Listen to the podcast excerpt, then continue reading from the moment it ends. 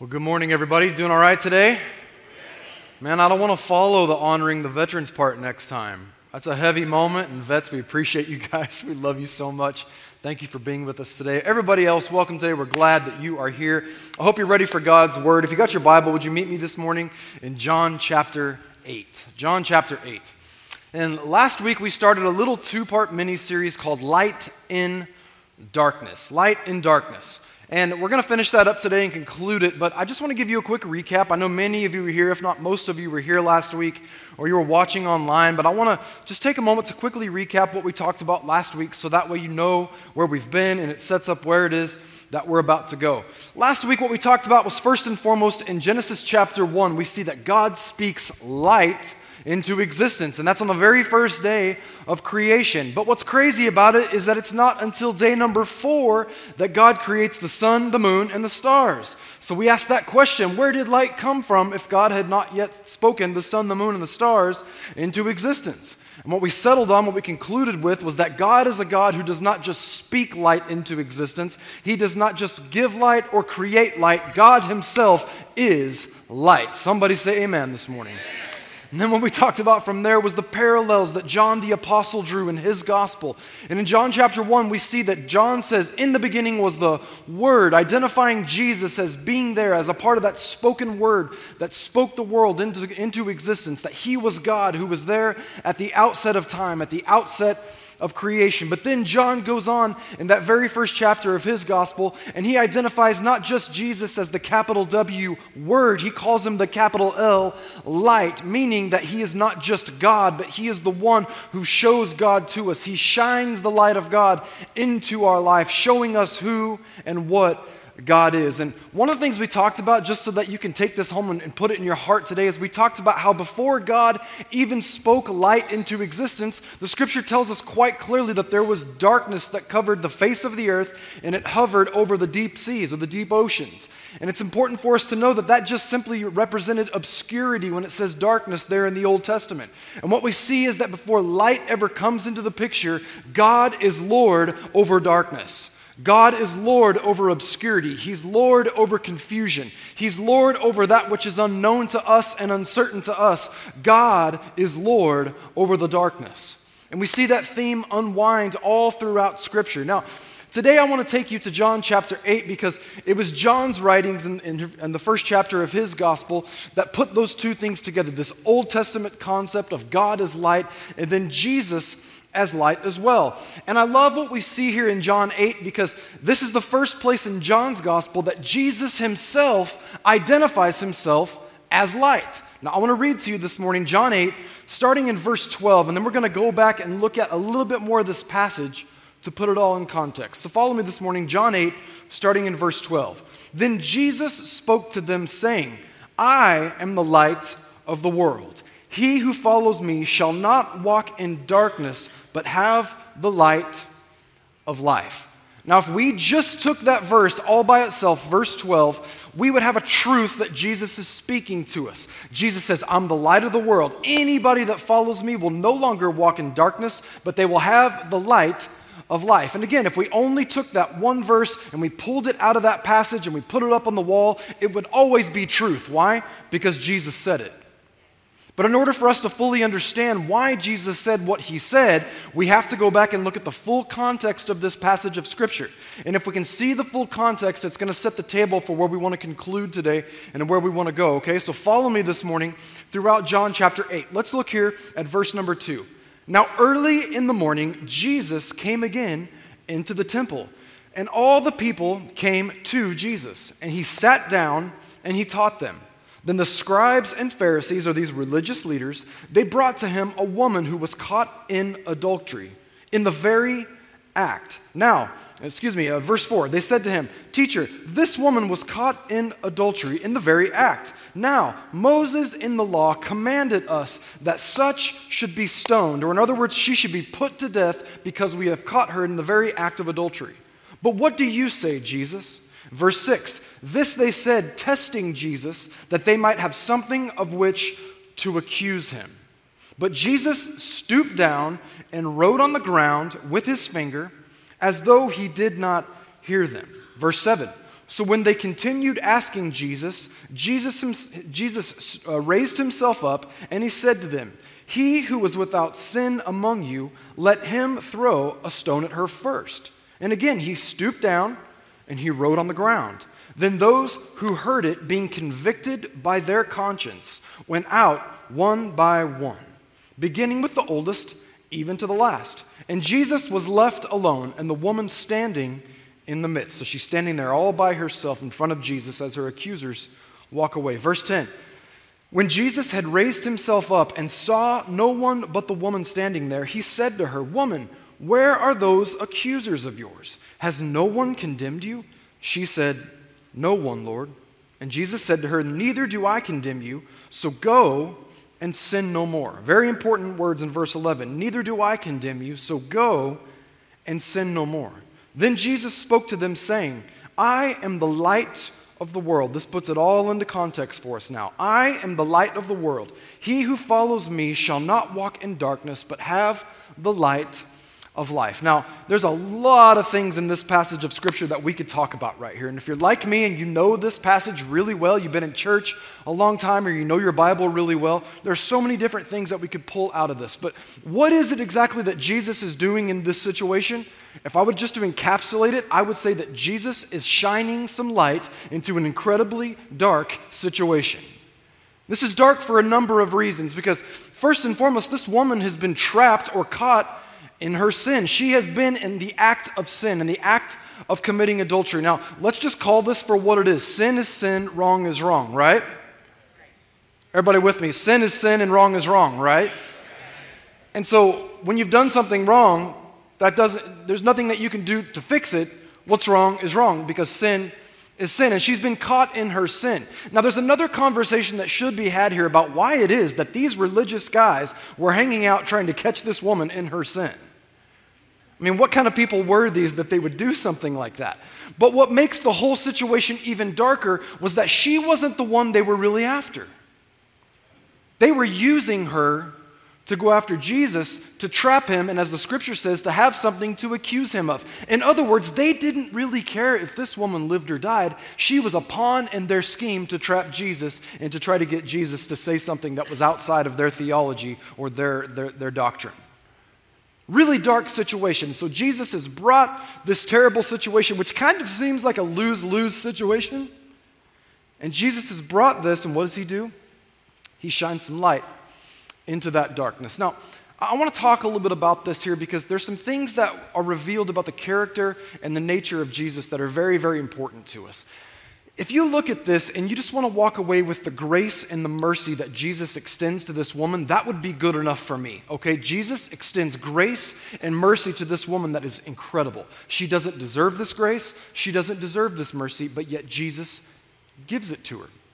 Now, I've heard this passage of Scripture taught in a lot of different ways over the years, but there's a couple of things that stand out to me. And if you're taking notes today, I want to talk about light and darkness, and it comes to the way that Jesus is shining light into this situation. If you're taking notes today, here's the first point I want to give you, okay? Number one, the light of Christ points out the darkness in my life and invites me into the life of God. Let me repeat that one more time so you can write that down. The light of Christ points out the darkness in my life and invites me into the life of God. Now, here's what I mean by this and why I'm telling you this. Because if you just wanted to talk about the grace and mercy that are displayed in this passage, that would be fine. But Jesus takes it a whole lot further than that. Because when this woman stands there and Jesus looks at her accusers, he says to them, Now, you're right. According to the law of Moses, she deserves to die because of her sin. So she should be stoned. So here's how we'll do this. Of all of you guys that are standing here, let the person who was without sin go ahead and throw the first stone. And then Jesus gets down and he keeps writing in the dirt. And one by one, as Jesus is writing things in the dirt from oldest to youngest, they all start to walk away. And Jesus looks at the woman and says, Where are your accusers?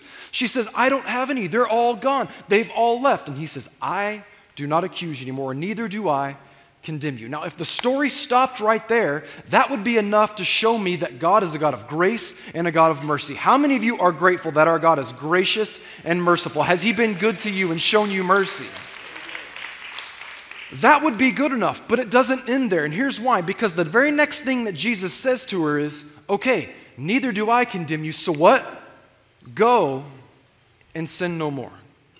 It's so important that we don't leave that verse out of the passage of Scripture because at that point we could imply that what Jesus is saying is, I don't condemn you either, and if you want to go back and keep on committing adultery, I'm cool with it. But that's not what he said. Neither do I condemn you, so go and sin no more. Before Jesus ever stepped foot on this earth, or before he stepped foot into his earthly ministry, it was John the Baptist who brought about this gospel of repentance. Turn, for the kingdom of God is at hand. And Jesus was there to fulfill what John the Baptist was laying ground for. And I want to tell you something today, church, that God is calling us to live a repentant lifestyle before him because in God's eyes, there is a right and a wrong. In God's eyes, there is a good and an evil. In God's eyes, there is sin and there is righteousness. Now, I know that as we hear that today, some people are like, whoa, whoa, whoa, whoa, whoa. That confronts me. That sounds kind of condemning. This isn't a, message of condemnation. In fact, I want to encourage you to walk in the light of God today. But it's important that we understand what's happening here because this woman is given a new lease on life. She was about to be killed. And one of the things that we forget when we read through this passage of Scripture is that Jesus says, Let you, you who is here that is without sin, throw the first stone. In that very moment, do you realize that Jesus had the ability to pick up a rock and start throwing? He was the dividing line between what she deserved and grace and mercy. And so I want to point this out to you one more time because, again, it's going to set the table for where we're going today. The light of Christ points out the darkness in my life and it invites me into the life of God. Now, it invites me into the life of God. What does that mean? Well, we said that this is the per- first place in John's gospel where Jesus comes out and he identifies himself as the light of the world. Let's read verse 12 one more time. What does it say? It says, I am the light of the world, and he who follows me shall not walk in darkness, but watch this, but have the light of life. Do you know what that word in the Greek is? It's that word zoe. It doesn't mean just the life that we experience in our flesh. It doesn't just mean the, the life that we can conjure up in our mind. It means the God kind of life that supersedes, that transcends, that goes far and beyond anything that we could ever create for ourselves. If we will choose to follow Jesus and walk in His light, there will be no darkness in our life, and we can experience the very life and nature of God. And what I want to submit to you today is that Jesus was giving this woman a doorway not just to be forgiven, but to walk into the life that God had for her. But guess what?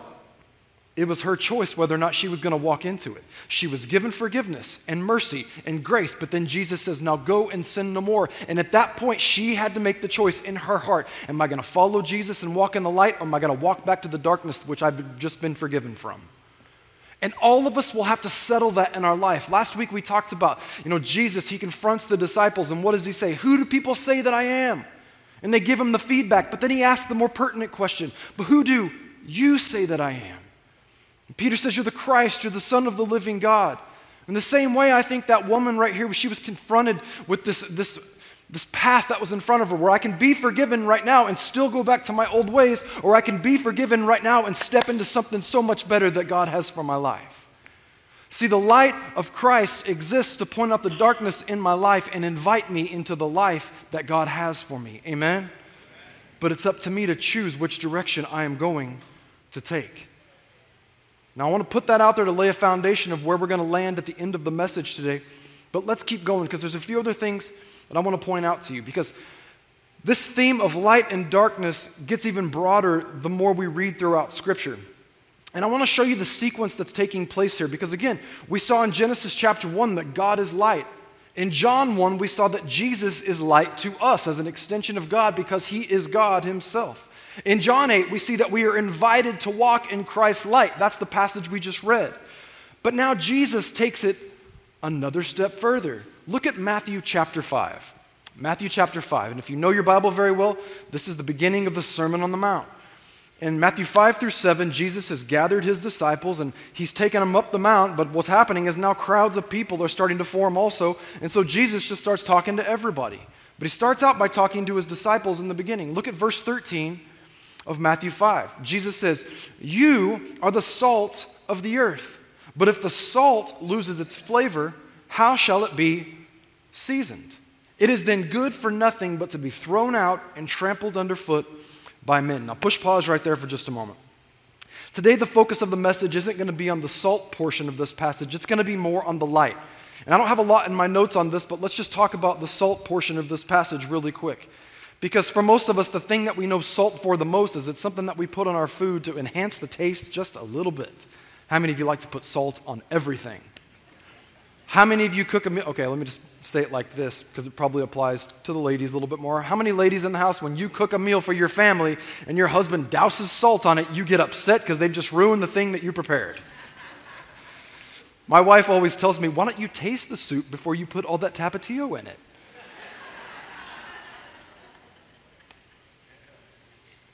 But what's interesting here is that if you were to read the message paraphrase or translation of the Bible, the way that Eugene Peterson writes in the message here in Matthew 5, he said, This is what you are called to do. You are the salt of the earth. You are the one who adds the God flavors to this earth.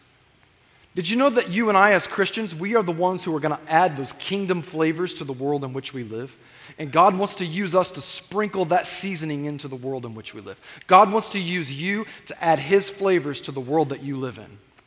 He wants to use you. Now, here's the other thing salt is predominantly in this society used for flavoring, but back in Jesus' day, so much more, it would have been used to preserve something like meat. That way, you know, we didn't have, they didn't have freezers back in the day. Today, we would just toss it in the freezer. They would use salt to preserve meat or other things that could perish.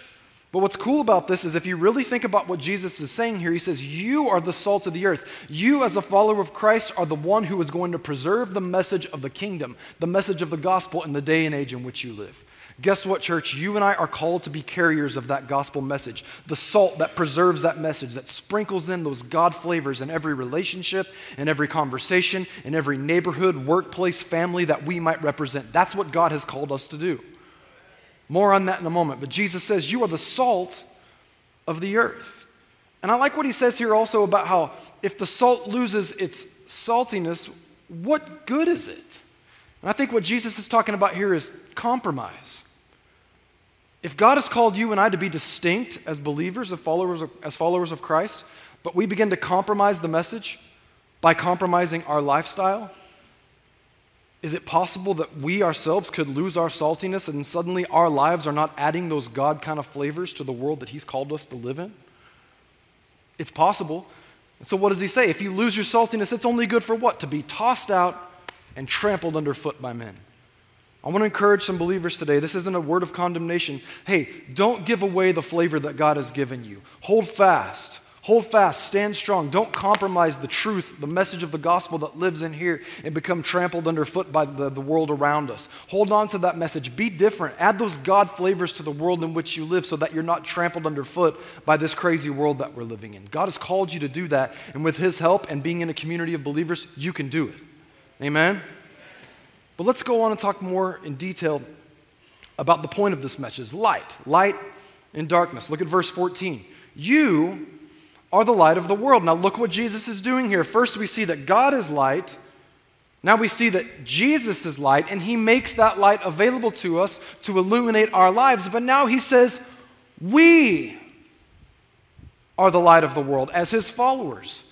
So, what does he mean by that? You are the light of the world. A city that is on a hill cannot be hidden, nor do they light a lamp and put it under a basket, but on a lampstand and it gives light to all who are in the house. Let your light so shine before men that they may see your good works and glorify your Father in heaven. That last part is the part that's most important. They may see your good works and glorify your Father in heaven. Here's the message that I want to give to you today, church. You are called by God to be a light in the world in which you live. You are called to be a light to the world in which you live. And if you're taking notes this morning, here's a very specific way to write this down. We are not only invited, number two, we are not only invited to walk in Christ's light, we are instructed. Everybody catch that? Do you know there's a big difference between an invitation and an instruction? An invitation is like, ah, I can take it or leave it. An instruction is, I better do this. Those are the words of Jesus.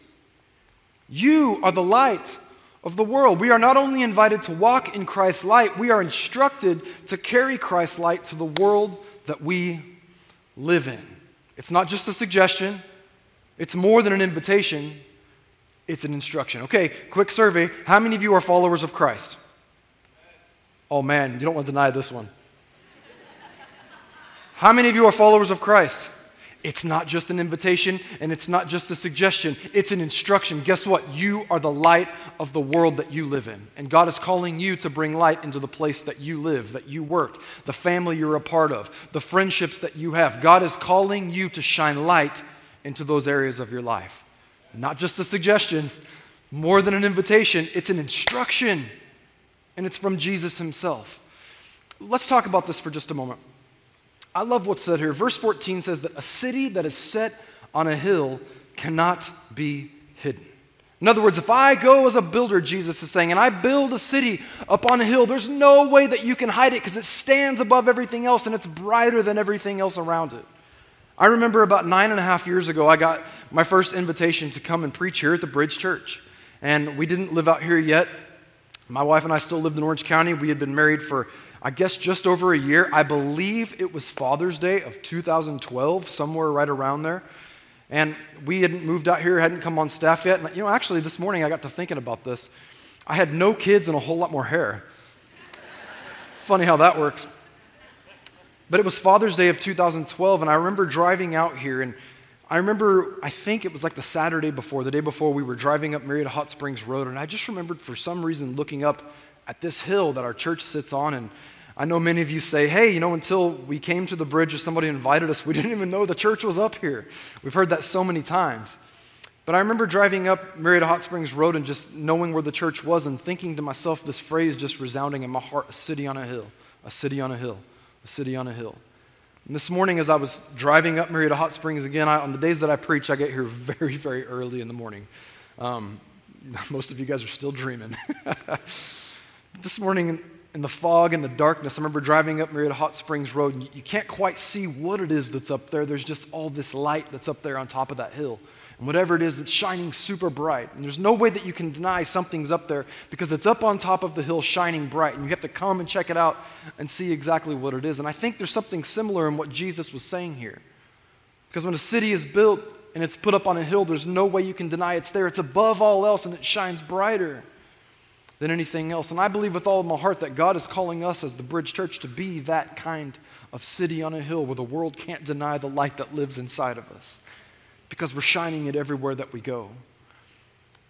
You know, it's interesting. I think that for many of us as Christians, when we think about that idea of a city on a hill, okay, the church of Jesus Christ is a city on a hill. Man, when we all come together and we shine our light together, wow, how bright is that light? And that's true. Right here in this moment, I know that all of us, again, who call ourselves Christians, we come into this place and we praise God and we honor God and we lift high the name of Jesus. And the presence of God comes and his tangible presence is here with us and we get to know God in a much deeper way.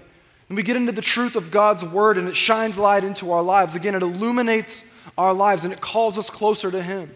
And suddenly we just look around and we think, man, in these moments it feels like the light is shining so bright. And again, that's true. And I believe that our collective light shining together in this place as we lift high the name of Jesus and as we honor God's word, that it will draw people in this room to Jesus who walk through the doors of this place not knowing him. I believe that to be true, but can I tell you something? When it comes to shining our light in the dark world around us, that isn't always just coming together on Sundays. In fact, most of the time, it's being a light in the place that God is sending me Monday through Saturday.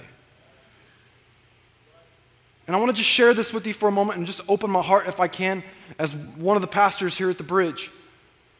Because I love it when people come into our church right after service on a Sunday, or they call and say, Hey, can we stop by for prayer or something like that? Because it's an opportunity as your pastors to serve you to the best of our ability, to pray with you, to stand with you, to agree with you, and hopefully speak words of life from God's work. Shine light into your situation. I, I, hope that we have that opportunity, and when we get it, I love those opportunities. But one of the things that happens a lot, and this is just me being honest for a moment, as pastors, we hear these kinds of stories all the time. Pastor, I have this friend. Pastor, I have this neighbor, I have this family member, I have this coworker, and I got to talking to them, and they just started opening up. And what I found was they are walking through this incredibly dark and difficult situation. And man, everything inside of me just rose up and said, Well, I believe that God wants to shine light into that situation. So, Pastor, can you go to their house? Can you like maybe have lunch or coffee with them or can you meet them at their workplace? Or can you just kind of give them a call you know maybe shoot them an email something like that? And sometimes the relationships work they work out in such a way that it's easy and it's convenient to do that. But here's the deal. Sometimes god brings people into your life and immediately you know that it is your calling and responsibility right then and there to shine some light into their darkness and I'm not saying this at all to alleviate the responsibilities that we have as pastors, because let me tell you, we have a responsibility to serve the people that God brings into our path. But when God brings darkness, or excuse me, when somebody else brings their darkness into your light path and you recognize that God is pointing it out to you and putting it on your heart to shine light into that situation, don't look to the right or look to the left. Recognize that right here and now, this is your opportunity to be the light of the world, to be a city on a hill, to be the salt of the earth, and do what God has called you to do in the place that He has placed you. There was an old song that was sung in the church years and years ago that said, You might be the only Jesus that some people will ever see.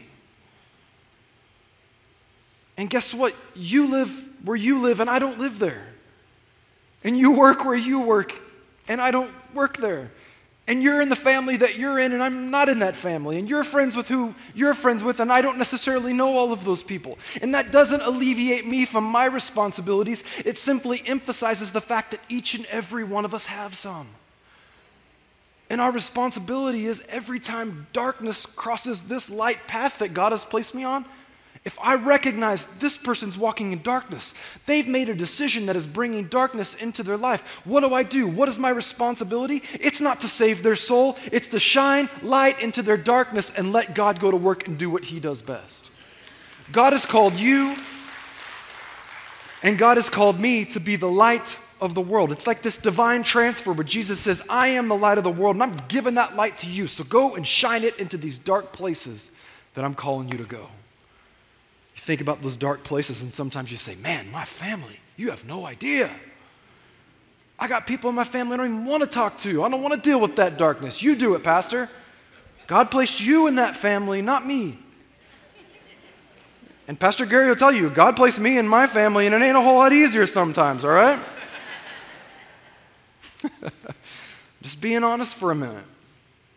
There is nothing more amazing as a pastor and as a church leader when we get to meet your family and your friends and your neighbors and your coworkers that you ministered to by simply shining some light into the darkness of their life and see them come to Christ and join a community of faith. There's nothing more amazing than those kinds of testimonies because we recognize that people are growing in their faith and they're shining the light in their lives that God has asked them to do. And it's an amazing thing. Jesus asked that question. He says, If somebody lights a lamp, would you put a basket over it? No. Why? Because we're called to shine our light into dark places. Now, a couple things I want to just point out to you here, real quick, and I'm going to move quickly to finish this morning. But this passage, it brings up a couple of questions in my heart when I read it. Because Jesus says, if you lit a lamp, would you put a basket over it? He says, no, you'd put it up on a lampstand. And there are two questions I find myself asking. Number one, is it possible that my light can be overtaken by darkness? Is it possible that I can allow, let me say it that way, my light to be overtaken by darkness? And the second question is if so, what are the things that would allow darkness to overtake that light that now lives on the inside of me? And this is where I want to land this morning. And this isn't a word to confront anybody or to put guilt or condemnation on anyone. This is just simply from the Word of God. And if we call ourselves followers of Christ, we have to answer these questions. Because I think these are some of the things that we as believers can sometimes allow into our life. And whether we realize it in that moment or not, we're allowing darkness to come in and invade the light that lives on the inside of us. So let's just tell the truth for a moment. I think one thing that has the potential to darken the light that lives on the inside of us, number one, first and foremost, our sin, my sin. And I say that very intentionally because of where we started today. When Jesus forgave and gave grace to the woman caught in the act of adultery, he didn't just tell her, You're forgiven, best of luck. He says, No, go and sin no more. In other words, don't return to the darkness in which you came from. I'm showing you light, I'm showing you mercy, I'm showing you grace. Choose to walk into that light and the life that God has for you. Scripture makes it so incredibly clear that it's sin. It's my wrongdoing. It's my shortcomings. It's my imperfections. The times where I even knew what was right and I chose to do wrong, those are the things that can separate me from God. Now, Jesus died for my sin to be forgiven, but just like the woman caught in the act of adultery, if my sins have been forgiven, I still have a responsibility not to walk back to the darkness from which I came, but instead to turn and go forward into the light that God is calling me into. Everybody follow me this morning? I know this sounds heavy, but this is a day and age in which Christians need to be reminded that our God is a righteous God and there is no room for sin in his presence. Whew. This is what Ephesians 5 said. This is the Apostle Paul writing. He says, For you were once darkness, but now you are light in the Lord. So what? So walk as children of light. For the fruit of the Spirit is in all goodness, righteousness, and truth, finding out what is acceptable to the Lord, and have no fellowship with the unfruitful works of darkness.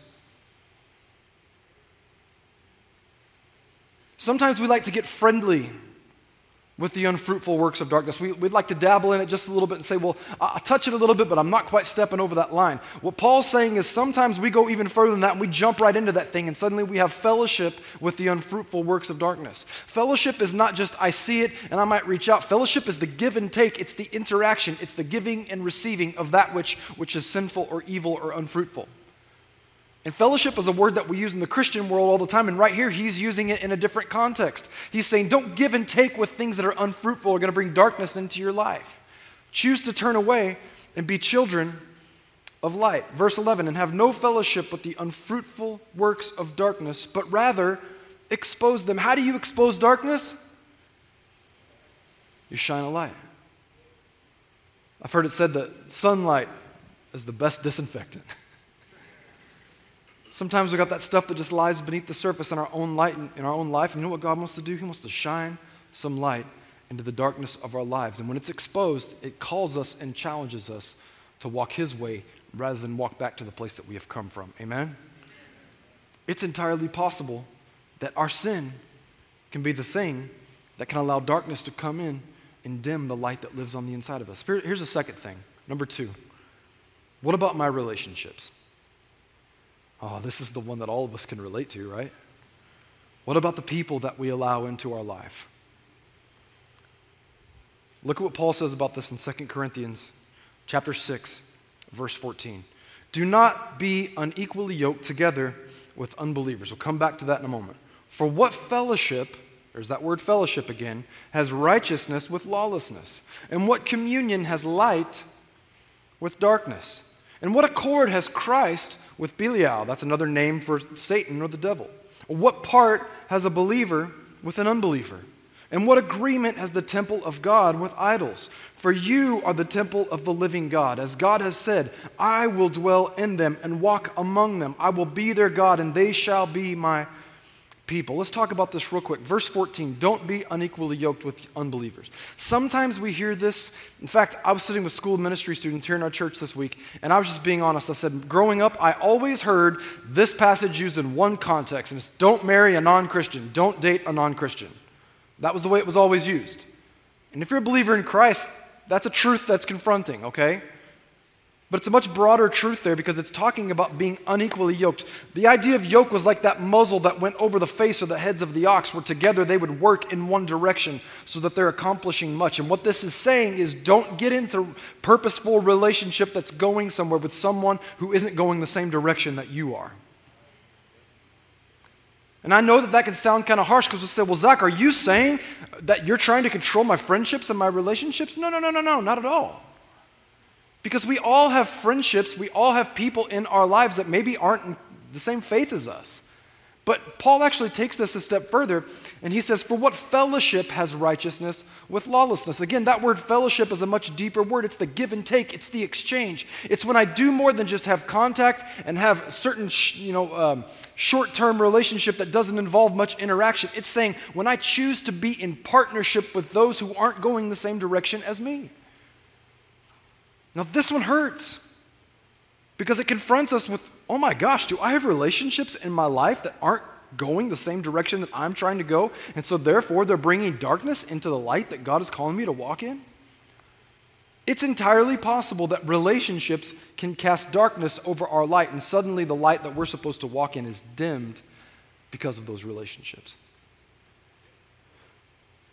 Man, it got really quiet. Because it can sound like, wow, Zach, sounds like you're condemning my non Christian friends. No, not at all. But you and I have to choose how much partnership do we have with people who aren't going in the same direction we are? Because our job is not to allow their darkness that they might be walking in to take us back to where we came from. It's our job to shine light into their darkness and say, listen, if you want to come this way, I'll walk with you, but I ain't going back in that direction with you. Does that make sense to everybody? We could stay in that passage a little bit longer, but let's move on to the third thing. Third thing that can dim the light that God wants to live inside of us that He wants to shine in and through our life? What about giving ear to the wrong voices? Man, this one's huge right now. We give ear to the wrong voices all the time, and as a result, we start to regurgitate the darkness that we're hearing all the time. We start to spit it out. Have you ever just sat down with somebody like that's a Christian friend, and what came out of their mouth was like, oh my God, the world might end tonight? I'm not talking about the return of Christ. I'm talking about the destruction of all things because everything's just falling apart and there's no good news to be found. And here's a funny thing about this. Man, we quote this passage of Scripture so much, maybe more than any other verse or passage of Scripture in the Bible, but I've come to realize that if this was the only verse we preached every single Sunday, that would be fine. it says in Psalm 119, look at verse 104 first. Through your precepts I get understanding. Therefore I hate every false way. In verse 105, your word is a lamp to my feet and a what? A light to my path. If the two points of every sermon every Sunday were read your Bible and pray, that wouldn't be so bad. What's interesting about this is I think that our, light, our life is fully lit up with the Word of God and the life of God when we're continually in God's Word. But when we're taking in all these other voices and all these other words, it's amazing how darkness will creep in and suddenly we're regurgitating the darkness that we're taking in. And it has this ability to dim the light that lives inside of us that God wants us to project. So, in closing this morning, I'm out of time. I want to ask you two questions and then we're going to pray. First question for everybody to consider Is my life projecting the light of Christ in my world? Is my life projecting the light of Christ in the world in which I live? And number two, if not, can I identify the things that might be dimming the light or inviting in the darkness? I hope that God spoke to us this morning through His Word. It's not a word of condemnation, it's not a word of discouragement. If we can identify the life that God is calling us to, we will choose to walk in the light rather than go back to the darkness. Would you bow your head with me this morning? God, for every person that's in the place this morning, everybody that's watching online, that's pondered these questions, that's considered your word and the challenge that's given, we recognize that you are calling us to be children of light, to be the light of the world, to be the salt of the earth. But if we lose our, our saltiness, of what value are we? This morning, if there's any compromise in our lives that we are able to identify, Father, in this place, whether it be our wrongdoing, our faults, our sins, relationships that we've invited in that have brought darkness into our lives where you've called us to walk in light, or maybe even things that we are taking in that don't align with your word and are dimming that light, I pray that you would reveal those things that you would challenge us, that you would show us, call us back to your light. Why? So that we can step into the life that you have for us, that Zoe life. God, we trust you that your plans are better than ours. So today we submit our lives to you and ask you to take control. We give you these things. If there's any error in our ways, we turn to you, we look to you, we give them all to you. And we ask that you would walk us back into your light and that we would be the light you're calling us to be. And finally, this morning, if there's anybody here, you feel like you're surrounded by darkness, you feel like you haven't been walking in light because you've never made a decision to invite Christ into your life, or maybe you did that at one point, but at this moment you know you're not walking in that light, I want to give you an opportunity to invite Christ into your life for the first time or return to that light this morning in Jesus' name. Scripture tells us that it's our sin that separates us from God, but God, in His love, gave Christ for us so that we, be, we could be forgiven and brought back into that relationship if we would just put our faith in that sacrifice that Jesus made. If that's you today and you want to step back into that relationship, I want to pray a prayer with you right now. It's not about magic words, it's about the commitment in your heart. Would you repeat these words after me and say, Jesus, today I choose you. I invite you into my life. I believe you are the Son of God. And I believe that your death was full payment my sin. So today, I will walk with you in this life and into eternity. And I thank you for receiving me into your kingdom. In Jesus' name, amen. This morning, if you prayed that prayer and made a decision in your heart to follow Christ for the first time or you rededicated your life, we just want to help you do this journey well as a church family. We have a free gift that we want to give you. It's called the next seven days. There's two ways you can get it. After service, we'll have prayer teams on each of these side walls down here on the floor of the auditorium. If you're watching online, you can just go to the link that's right there in the browser that you're watching from or the place that you're watching. You can access a digital copy of the next seven days. If you need to go quickly at the end of the service, you can just stop by the next seven days desk. I'm going to give this free book to you to help you start your walk with God. We'll have a team there. Just let them know you made a decision. We don't need anything from you today, but we're here to help and pray with you in any way that we can to encourage you because we're glad that you made that decision. Hey, can we just put our hands together this morning and welcome some people into God's family?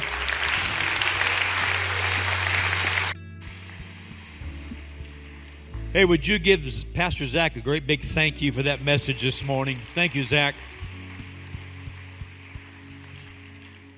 I want to say something real quickly. Uh, the, the church world needs to hear a message about holiness every now and then. The church world needs to hear that. God said, Be holy as I am holy. You find it in the Old Testament, you find it in the New Testament. Uh, I don't know if Zach even knows this. Uh, Zach has a great, great grandmother who was, you know, back in the early 1900s, there was a big holiness revival that swept a lot of our nation. Zach has a great great grandmother went to be of the Lord before he was ever born. He never met her, who was a holiness preacher back in those days. And it sounded this morning like maybe a little bit of her spirit landed on Zach. And I think we needed to hear that as a church. So, Zach, thank you. Hey, I'm glad that I'm a part of a church that preaches all of God's word, not just what we want to hear and what feels good and sounds good. And, and I want to say this today. Thank you so much for your faithful support of God's work here at the bridge. This is the time in service when we worship God with our giving. And, you know, anymore, we just simply get up and say, Thank you so much for your faithfulness in giving. You guys are so faithful. God is blessing us because of your faithfulness. We're touching our community, we're reaching out around the world. Some of you don't know this, but on a weekly basis, now this is not a stretch. On a weekly basis, we literally are having thousands of people listen to Sunday services either through the podcast or live online. It's because of your faithfulness helping us reach people. So God bless you. Thank you for your faithfulness. If you're in the building and you have a physical gift you want to give today, there are envelopes on the back of the chairs. You can fill out that envelope, put your gift in there. And as you walk out of the auditorium on each side of the exit doors, there's a giving station right there. There's also a giving station over by the children's check in station. Hey, this morning, God bless you. We love you. We appreciate you. Don't forget all that's going on this week at the Bridge Church. Have a great week.